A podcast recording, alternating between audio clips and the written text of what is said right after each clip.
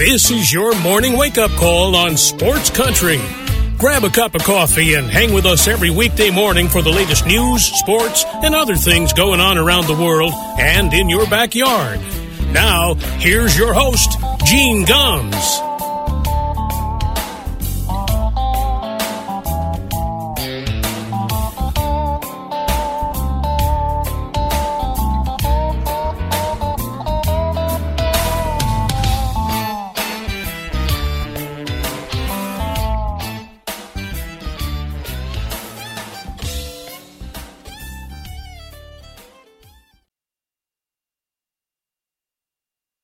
Well, good morning, everybody. It is six minutes past nine o'clock here in Hayesville, North Carolina. Welcome to a Tuesday morning wake up call on Sports Country Radio. It's the 28th day of March 2023. If I sound a little subdued this morning, um, you'll have to forgive me, uh, but I think that I am probably like a lot of other people in the country today and um, a combination of horrified, pissed off, numb, you name it, uh, as we have had another school shooting here in the United States.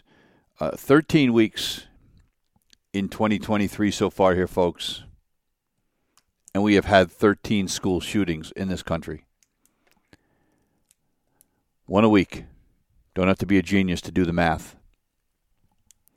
And here's the thing, you know, I, I mentioned that you know part of me is numb, and I and I think that is uh, true of a lot of people. But when you get to a point where you're numb, it's almost like we have uh, come to accept it. It's almost like uh, we almost not that it's okay, but in some ways, it's uh, by not doing anything, we're accepting this. We're saying that this is okay. You know, and, and it's not okay. Jesus Christ! I mean, I uh, that was never a thought when my kids were going to school, and and my kids are now, you know 35 and, and 29, I never once had to worry about whether my kids were going to come home from school or whether their lives were going to be in danger when they went to school. And that is a real problem for kids today. For you know, um, young people who have uh, you know kids that you know kids that you know my children if they had children they'd be have to be worried about that now. I it, it's and it's not okay. I remember when Sandy Hook happened in Connecticut and, and it seems like you know another lifetime ago. But I remember the absolute horror right you know, and and and when when Columbine happened, and you know, and it wasn't. It was it, that was kind of the the beginning of of this kind of crap, right? Uh, where it it's now become routine. It's not okay. And at what point are we going to step up and say we got to stop? And look, I this isn't about gun rights, ladies and gentlemen. This isn't about the Second Amendment. I, and we can get into it. We could debate the Second Amendment until the cows come home. The Second Amendment, as it was written by our founding fathers, had nothing to do with what's going on in this country now and the and the kinds of weapons that we have. Let's remember when the when the Second Amendment was was structured we had muzzle loaders, we had muskets, you know, where it would take you 30 seconds to reload. This wasn't about uh, high capacity magazines and semi automatic rifles. And, you know, it, it, that's, you know, this is completely. And the and the and, and the people that want to keep spouting our second right amendments, and the fact that the Supreme Court upholds this, and and and I know that the the the Constitution is our founding document and the structure of our entire our, our entire society, and I get that. But it also has to be a living, breathing document. We have had amendments to the Constitution over, you know, the decades, and perhaps it's time for another one.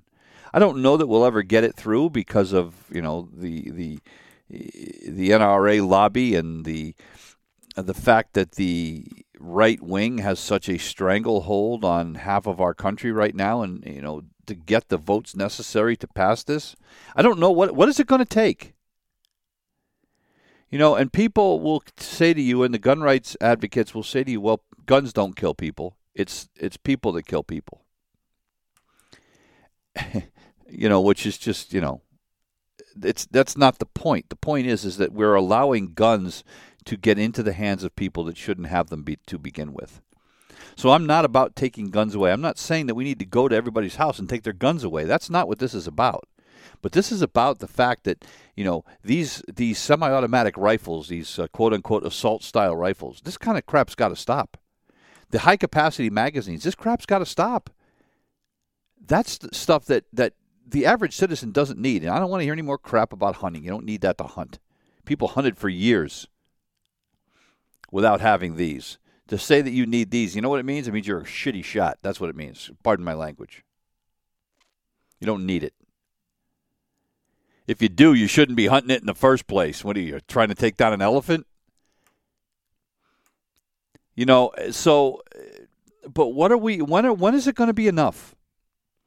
Until we we make it so that people that have mental health issues so that our background check process is more stringent and there are uh, uh, psychological evaluations that have to go. You want to have, you know what? I, I, if you want to have a, a, a gun, why shouldn't you have to undergo a psychological evaluation? You know, if you want the gun that bad, you'll you'll do it. But three nine-year-old children are dead now. The woman who ran the school is dead. A substitute teacher, for Christ's sake, is dead, and a custodian. Because a 28 year old former student shot up their school. Said they may have had an issue when they went to school there. Um, and you know, a lot is being made of the fact that it was a transgender student. I don't give a crap whether it was male, female. It doesn't matter what their gender was. The problem, the, the, the, what matters is, is that this person purchased probably. The, the police said that at least two of these assault rifles that, that they had were purchased legally. This is obviously somebody with psychological issues that was able to legally purchase a gun. Two assault rifles and a handgun on them. Shot at the police, ended up getting killed. They searched uh, their home and uh, found more more weapons, a couple of shotguns, and a manifesto. So we'll learn more about the the motive. But the motive doesn't matter. What matters is the fact that this person that was obviously mentally disturbed and had mental issues was able to legally purchase firearms. Want a gun? Undergo a psychological evaluation. It's that simple.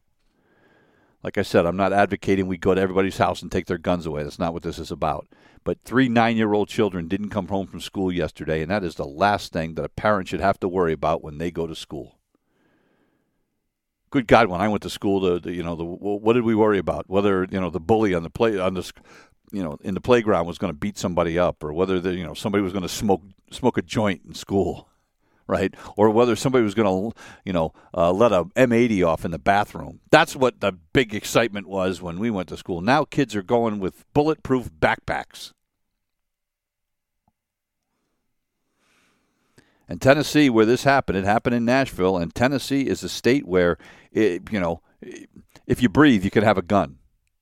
It's pretty much the way it is all down south. And it, states across this country are systematically making it easier and easier to not only purchase guns, but to carry guns in public without a permit. We're making it easier for things like this to happen. In what world, well, obviously in this world it's okay, but but it, it, it's not okay.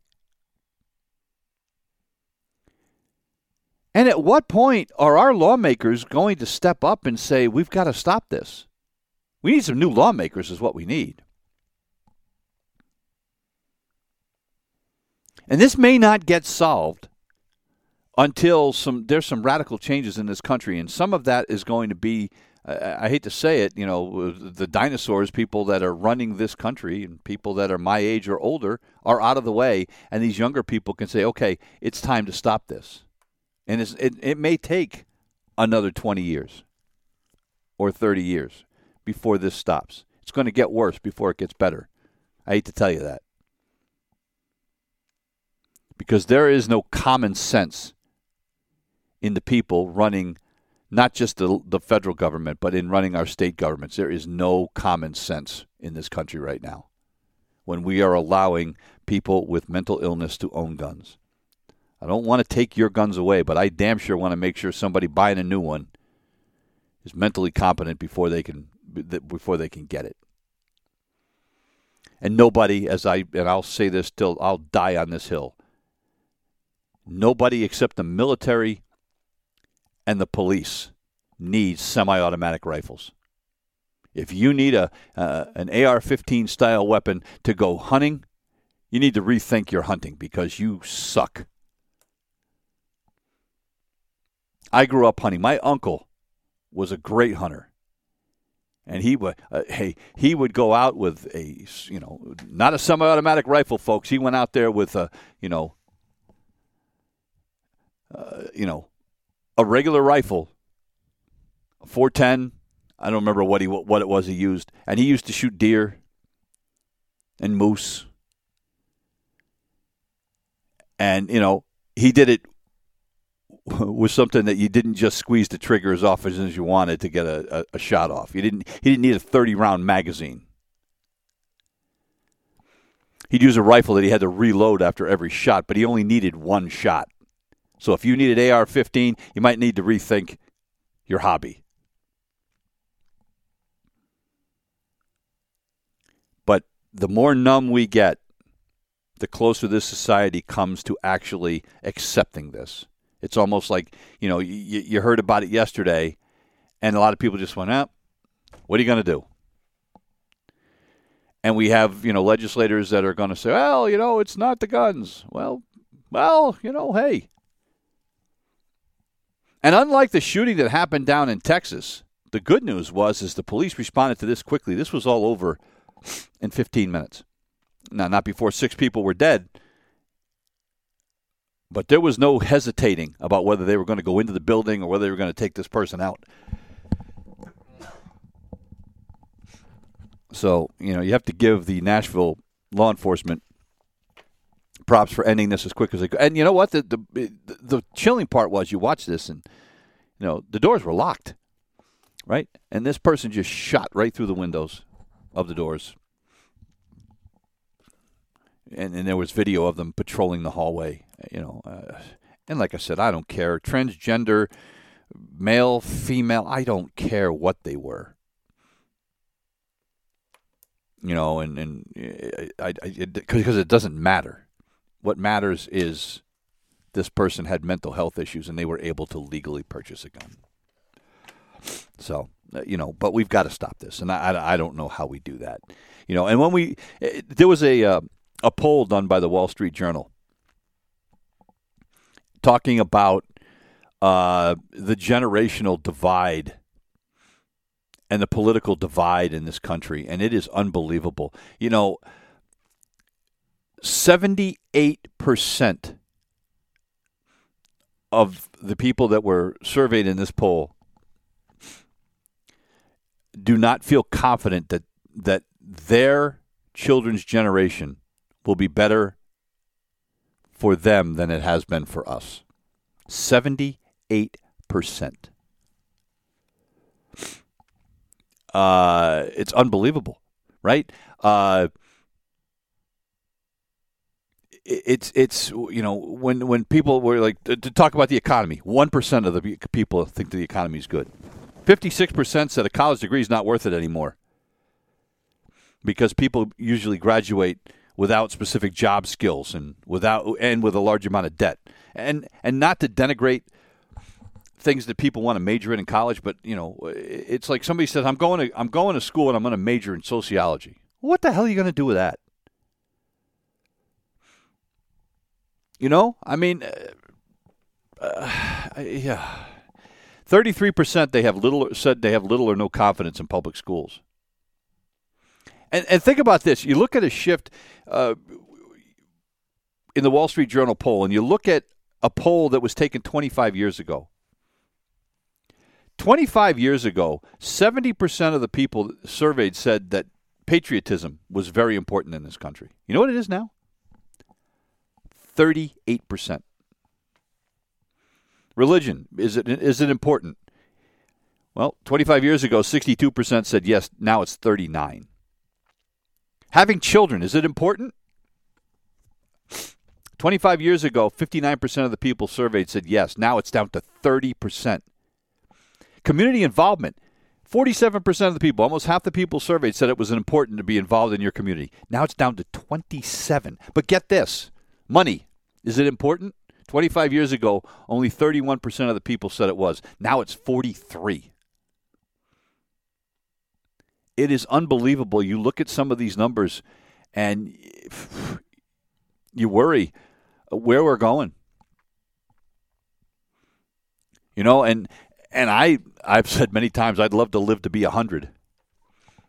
You know, as long as I can still get around and have my faculties. I, you know, when you when you see stuff that's going on now, sometimes you know with these shootings and I don't know. I mean, I I was despondent last night, you know, or, yesterday afternoon when the news of this came down, and I just sat there staring at the television, and I, I mean, I, I my heart was like I, I felt so bad for these parents, and they were interviewing parents of of kids that survived, and these parents were hysterical, and who can blame them?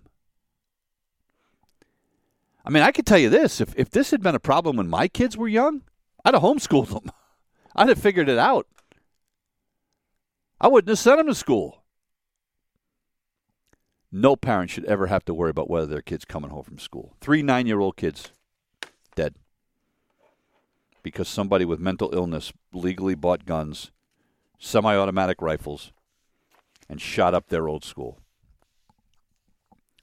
13 weeks into the year, 13 school shootings. That's what we've had. And everyone that goes by and no changes are made to our gun laws or our permit laws, every one of those that goes by is tacit approval of the way our society is going right now. And that is scary to me. And it's sad. And, and, and I, I, I wonder what it's going to take for there to be a change. And like I said, it may take 30 years until the kids that are kids now, the, the 9, 10, 11 year old kids now, until they are old enough to start running the government. And these, these people like Mitch McConnell uh, the governor of Texas, the the legislators in, in the in the state of Tennessee that allow people now to you know carry without a permit. You know, I see that all over the South. You know, and, and so it may be until all these dinosaurs are gone and these young kids get to an age where they can start running this country that we might have change.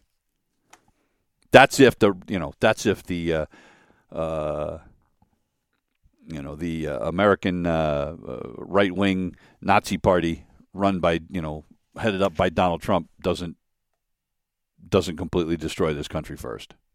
But man, oh man, it just yesterday just sickening and heartbreaking. Uh, we've got some sports to get to, and uh, and I'm sorry it went on for so long, but it's just, it, it, and I'm tired of talking about this, but you know, it's just it, it's if we don't talk about it, nothing ever changes. Because if we don't talk about it, it means that we approve, and that we're just you know by not saying or doing anything, we're just saying, eh, well, kind of throwing up your hands. What are you going to do? This isn't Johnny throwing a rock through a window, folks. This is a lot more serious than that. Uh, we're going to take a break. um, because there's no way to segue into sports from that. So we're going to take a break and uh, we'll talk about sports when we come back. I promise. You're listening to the Wake Up Call on Sports Country.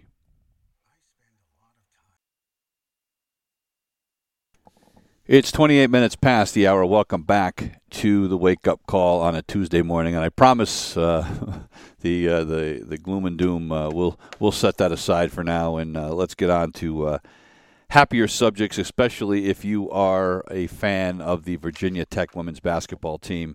Uh, they take out Ohio State last night in the Elite Eight, and Virginia Tech is going to the Final Four for the first time in school history. Kenny Brooks who leads that team, uh, has been there for seven years, and he has this team on a roll. Uh, they have not lost in more than two months. They won their 15th straight game last night, taking out Ohio State 84 to 74, and now they will take on LSU in the uh, Final Four on Friday in Dallas. Uh, unbelievable game played by Elizabeth Kitley, 25 points, 12 rebounds. Uh, Georgia Amoore with 24 points, and uh, they just dominated this game. It really, it, to me, it wasn't as close uh, as the final score. At one point, uh, it looked like uh, Virginia Tech was just going to run away and hide. This is, this is the seventh time in the past 10 years that there's a first time participant in the uh, uh, the Final Four. I think it's great. Uh, again, we're we're seeing that transition in women's basketball where it has become so much more competitive. Um, and, and, as for uh, Brooks, look, uh, he becomes the third black male coach to take a team to the women's Final Four, uh, the second since the field expanded to 64 in 1994. you know what I'm looking forward to? I'm looking forward to the day that we are no longer saying that uh, that we're no longer counting um, how many black coaches that we have that have done this or done that because it's not going to matter because it's we're going to get to a point where the color of uh, your skin doesn't matter. Although maybe that's a pipe dream as much as it is gun control. But you know what different he a good good coach is a good coach and the fact that we still have in this day and age that we still have black coaches still not getting opportunities is crazy to me. The fact that we still have, and I don't understand this, it's gotten a lot better. I don't understand why it's okay to have men coaching women's basketball, but we can't have a woman coaching a men's basketball team. Remember Becky Hammon when she was an assistant coach with the uh, San Antonio Spurs? There was talk that she might get an NBA job. She ended up taking a job in the WNBA. But why isn't it okay? Why do we have so many uh, men coaching women's basketball, but we don't see the opposite? I'm looking forward to, to, to that stopping. I get it with football, all right? I get it because that's not a sport that that women play, and and, and they do in in a small amount. So I mean, but it, it, that's completely different. But basketball, the game of basketball the court size is the same for the men and women. It's still 94 feet. Uh, the height of the basket is the same, right? The only difference between the men's and women's game two things. Uh, the women's ball is slightly smaller because their hands are smaller. Makes sense. Um, and the speed of the game, the ability for men to jump much higher than women. That's just that's just biology. But the game is the same you run the same kind of plays, right? You know, with the exception of maybe running an alley oop play because women aren't going to play above the rim the way men do. But you still run the same plays. You still play the same kind of defense. It's the same principles. There's no reason why we can't have that, right? And there's no reason that we should have a, a section in this story that Kenny Brooks is just the third black coach to take a women's team to the Final Four. You know, how many times have we seen? You know, we're still talking about this in NFL football, a sport that is uh, that is dominated by black athletes, and we're still talking about how they're. You know, most of the coaches are all white. The majority of the coaches are all white. You know, we got a lot of black assistant coaches, not too many head coaches. Why is that? I mean, when are we going? When is this going to stop? When it going to stop? But anyway, congratulations, Virginia Tech. Great game last night. I watched a good portion of this. I did not watch a minute of the South Carolina Maryland game last night. I will I will be honest with you. Uh, why? South Carolina's boring. They're too damn good. They're 36 and 0. They won their 42nd straight game heading back to last year's uh, NCAA tournament. Right? Uh, now, I, will give Maryland this. They uh, they hung in there last night. The first time they played this season, they lost by 26. They only lost by 11 last night. but uh, it is the third straight Final Four for South Carolina, and Dawn Staley uh, does a great job. And uh, they will now play Iowa in the Final Four on Friday night. And any chance that we have of having a champion other than South Carolina happens in that game on Friday night. Because I'm telling you right now, uh, Virginia Tech is not beating South Carolina. They are not. Um, even if they, you know, beat LSU, neither one of those teams are beating South Carolina. The only team that has a chance is Iowa, and that's because of Caitlin Clark. Caitlin Clark, who can do everything. She can, I mean, she had 41 points and 12 boards the other night. It may come down to her or Aaliyah Boston for Player of the Year. Although Maddie Siegrist from Villanova led the, the nation in scoring and got Villanova, uh, you know, deep into the tournament on her own. Um, but Caitlin Clark is one that can. She's somebody that can match up with Aaliyah Boston, the big girl from uh, South Carolina, and shut her down a little bit. So any any hope of South Carolina not winning the national championship for the second straight year comes down to that game with Iowa on Friday night. Uh, so that's uh, that's where we're at as far as the women's Final Four goes. So that starts on Friday. The men's Final Four starts on Saturday. They'll have the semifinal games on Saturday. The championship game coming up on Monday. The women's championship game will be on Sunday. Uh, and I, I, mentioned Maddie Siegrist a minute ago. She has uh, declared for the WNBA draft.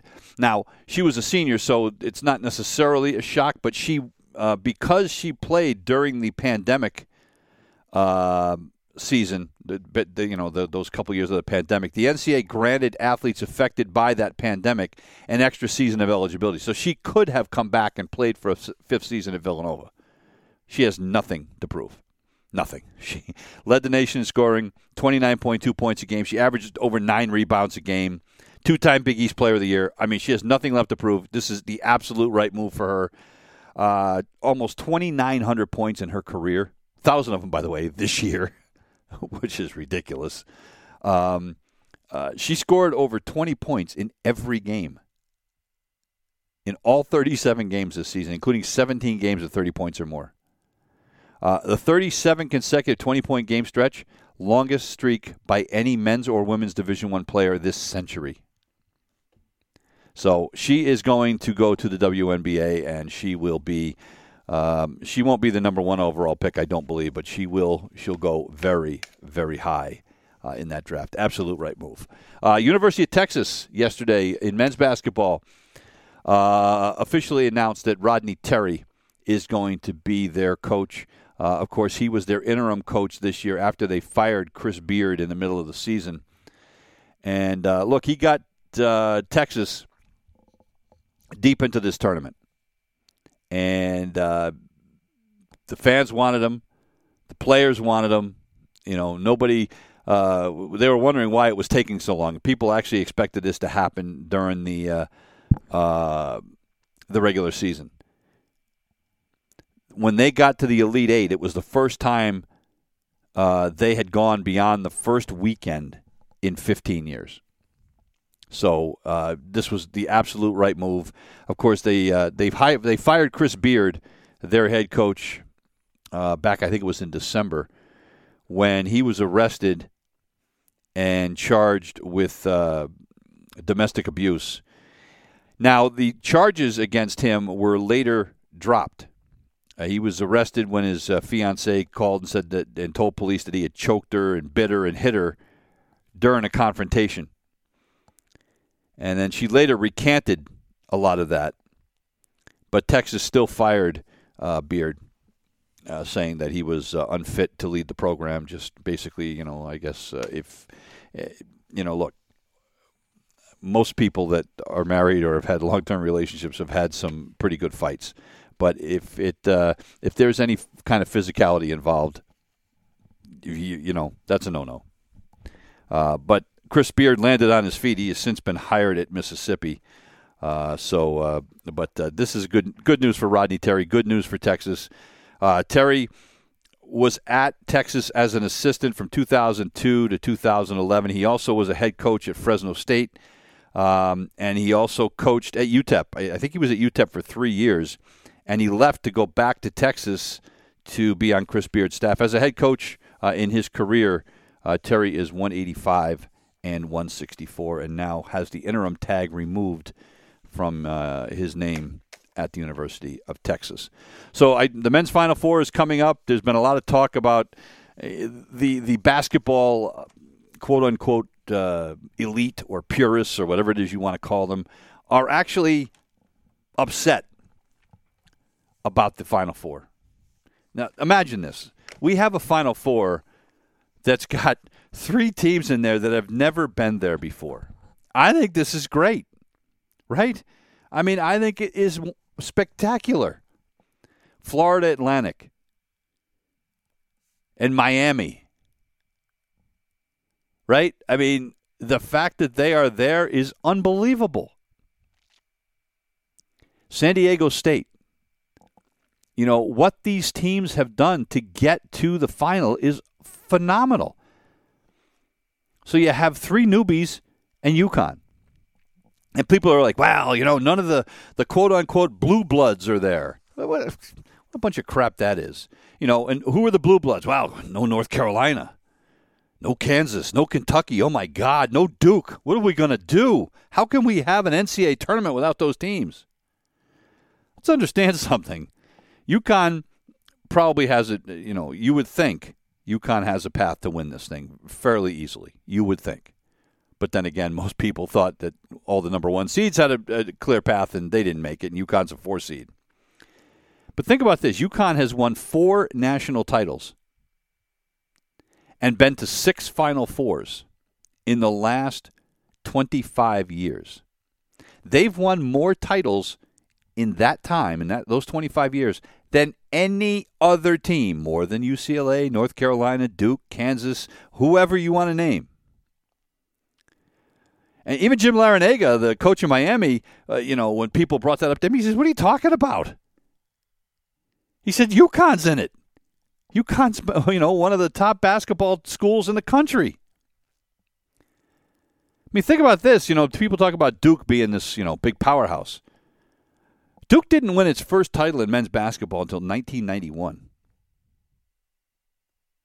Right?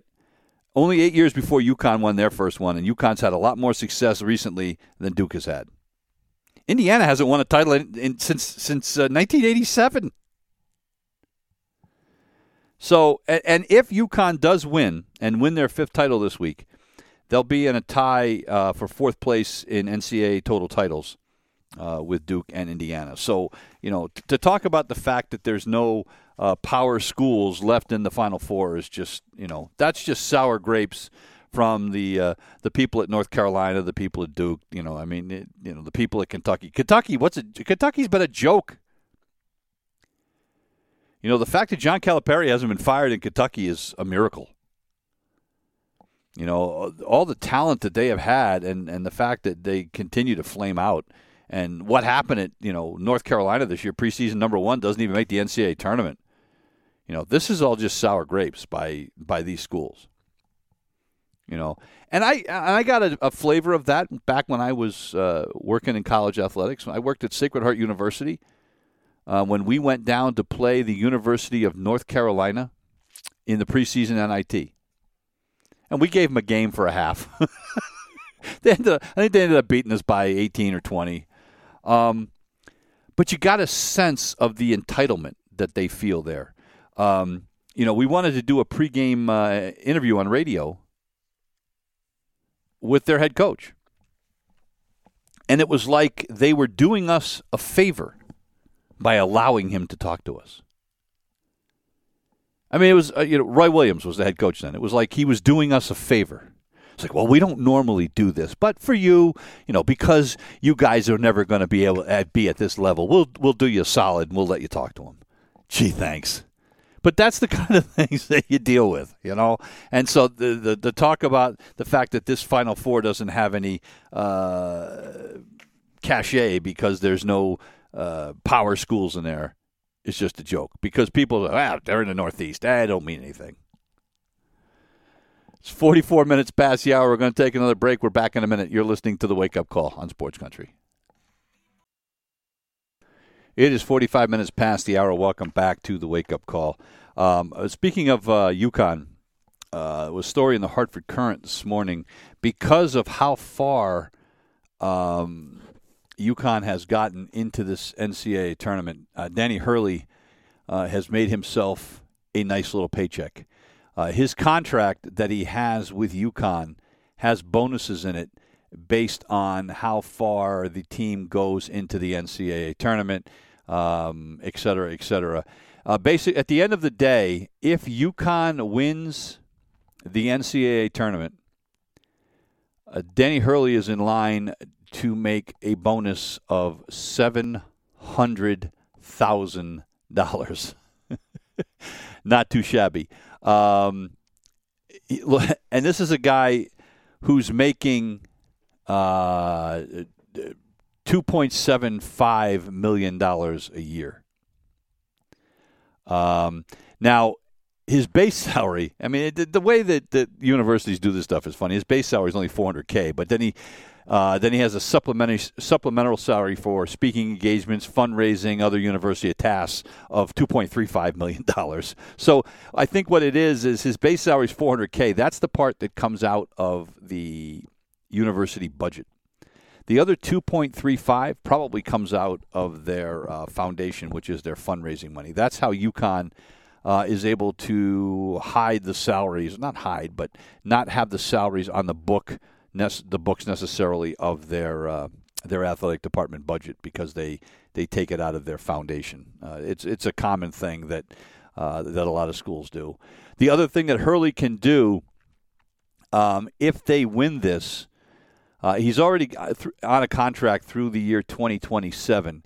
He has the option um, of extending his contract by one year at the 2027 level for each Sweet 16 appearance, uh, two years with a Final Four. So he's already got the right to extend his contract through 2029 if indeed he wants to do that. You know, I mean, I don't know whether whether he will or not. And look, I mean, here's the thing. You know, there's a lot of people that thought, well, how long is he going to stay there? Well, you know, look, Jim Calhoun stayed there for a long, long time. I mean, where's he? Where's he going to go? I mean, I guess you know. Again, we talk about the the, the whole blue blood thing. What program would he want to leave UConn for? What program is going to be better than that? North Carolina is that you know is that where you want to do? I mean, Duke. I mean, those jobs aren't aren't going to be open for a long, long time. Uh, you know, if John Calipari gets fired in Kentucky, is Kentucky a better job than UConn? Would Danny Hurley? I mean, I so I don't know that he's going anywhere. You know, it might be one of those where he coaches like Jim Calhoun does until he retires. Of course, Calhoun couldn't stay away, so he went out and coached Division three for a while and had a lot of success. By the way, what a great job he did when uh, they decided to go co-ed at St. Joseph's College. The it used to be an all all girls school uh, in West Hartford, Connecticut. They decided to go co-ed, start some men's sports, and men's basketball was going to be one of them. And they hired Jim Calhoun, brought him out of retirement, and uh, he got them into the NCAA tournament in two years. And he has since retired again. But Glen Miller, who was his assistant at UConn, has stayed on as the head coach. They got to uh, the Final Four, I think, this year, or the Elite Eight, maybe um, for this little tiny school in West Hartford that's got you know five, six, seven hundred students. Uh, what a great job Jim Calhoun did about building that foundation, and Glen Miller has just kept it going. But uh, anyway, so Danny Hurley uh, is going to make 700K just for this run uh, that UConn has had in the NCAA tournament. Nice job if you can get it. Um, two days until the start of spring training, or until the start of the regular season, and spring training is mercifully going to be over. Uh, the Red Sox will play their last spring training game today. Uh, it was interesting. The Boston Globe this morning had its uh, baseball preview, and uh, the seven uh, main writers of uh, their baseball coverage with the Boston Globe all took a shot at predicting things. Not one of them, 0 for 7, none of them predicted that the Red Sox would make the playoffs. That obviously the AL East is out of the question. That's going to be the Yankees. You know, some people, a couple of them think maybe the Blue Jays will win it, uh, but none of them have the Red Sox making the playoffs. Um, you know, I mean, look, um, in order, and we look, we we've said this. In order for the Red Sox to make the playoffs, hell, in order for the Red Sox to maybe have a winning season, everything has to fall right for this team, right? Um, everybody has to stay healthy, and we've already seen that that's not the case. We've already seen that James Paxton, a guy that you know I said right from the beginning, if he's there and he's healthy, uh, he's your number two behind Chris Sale. And then you have Corey Kluber and you know Brayan Bello looks like the real deal, and all of it, and you know, and Pivetta or whoever in your number five spot. All of a sudden, it looks like you know you've got a real rotation.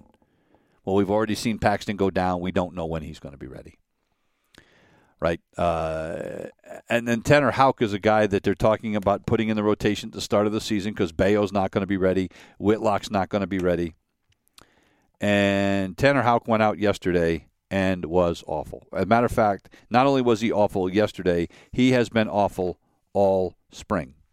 His ERA in spring training games is almost 10. He made six starts in 20 innings in spring training he gave up nine home runs. Nine home runs. Now, think about this. In his career, okay, now he's only thrown 146 innings in his career because a lot of them have been out of the bullpen.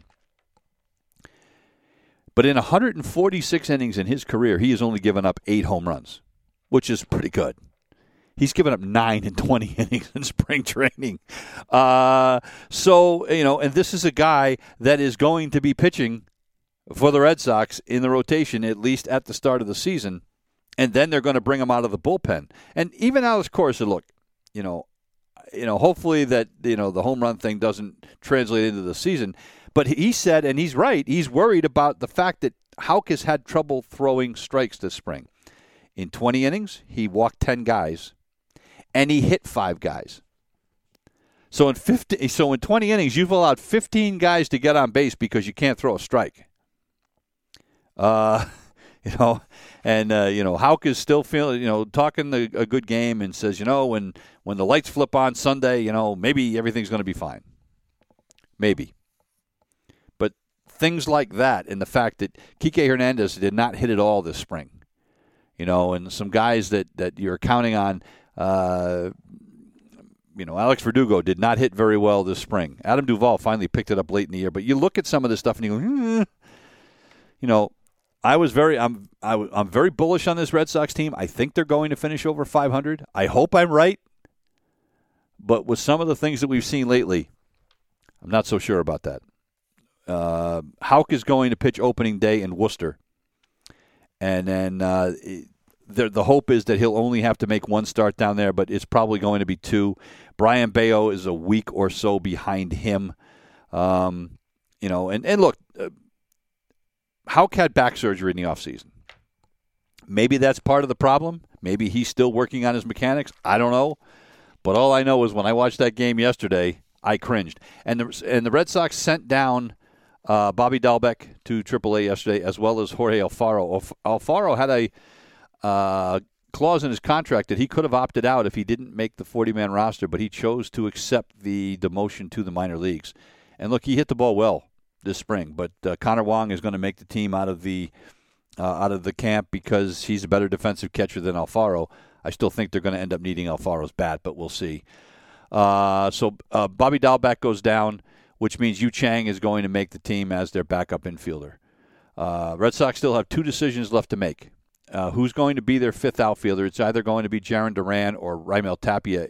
Look, on numbers, it should be Tapia right? I mean, he's had a great spring. He hit 317 this spring. I mean, it's only 16 games, but he played all three outfield spots. He had an OPS of over 900. Uh, he shows he needs to make this team. Uh, and Jarren Duran uh, has not hit well this spring. I mean, he's hit better, a little bit better, but he has not hit well in his career. The one thing that might play in his favor is they do not. the Red Sox do not have any spots on their 40-man roster. So if they want to keep Tapia, they've got to drop somebody off their 40-man roster and expose them uh, to waivers. So that might might mean that Duran makes this team, but I still think Raimel Tapia needs to be on the team. Uh, and, and it's not anything against Jarren Duran because I love Duran's speed, but Tapia's got speed too, and he's a much better defensive outfielder, and he's got a better bat. Uh, if you want to win, at least in the short term, Tapia is your guy. You know, Duran maybe is somebody you're looking at, still trying to figure it out for long term. But I think Tapia needs to make this roster. So the Sox will probably make that decision, I would imagine, uh, probably after the game today. Uh, the final spring training game of the season. Uh, the Cleveland Guardians have lost Triston McKenzie perhaps for two months. Uh, McKenzie uh, went 11 and 11 last year in 31 starts with an ERA of under three and helped them win the division. He struck out 190 guys in 191 innings. Uh, this is going to be his fourth season. Well, he ended up with a strain of a muscle behind his uh, right shoulder. They're going to shut him down for two weeks and reevaluate him, but they estimate it's going to be at least eight weeks before he comes back. So that is a uh, tough way for the Guardians uh, to start the season. Uh, the Cubs announced a, an extension with uh, Nico Hoerner a guy who was their starting shortstop is now moving to second base because, of course, they signed Dansby Swanson to play shortstop. So uh, uh, the deal for Hoerner, $35 million, uh, three year contract extension that will begin in the 2024 season. The Brewers signed Luke Voit yesterday. Uh, not sure what he's. I mean, look, Voit's 32. He hit 226 last year with 22 homers. Uh, really, he, this is a guy that kind of made a name for himself during the shortened uh, pandemic season when he had 22 homers in 56 games with the Yankees.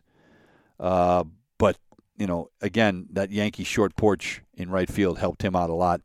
Uh, and he has not done a lot since then. So uh, we'll see. But Keston Hiura is a guy that, uh, as a rookie in 2019, looked like he was going to be the next big thing. Uh, but since then, he has really struggled. So they sent him down, and Luke Voit uh, makes the roster out of spring training for the Milwaukee Brewers.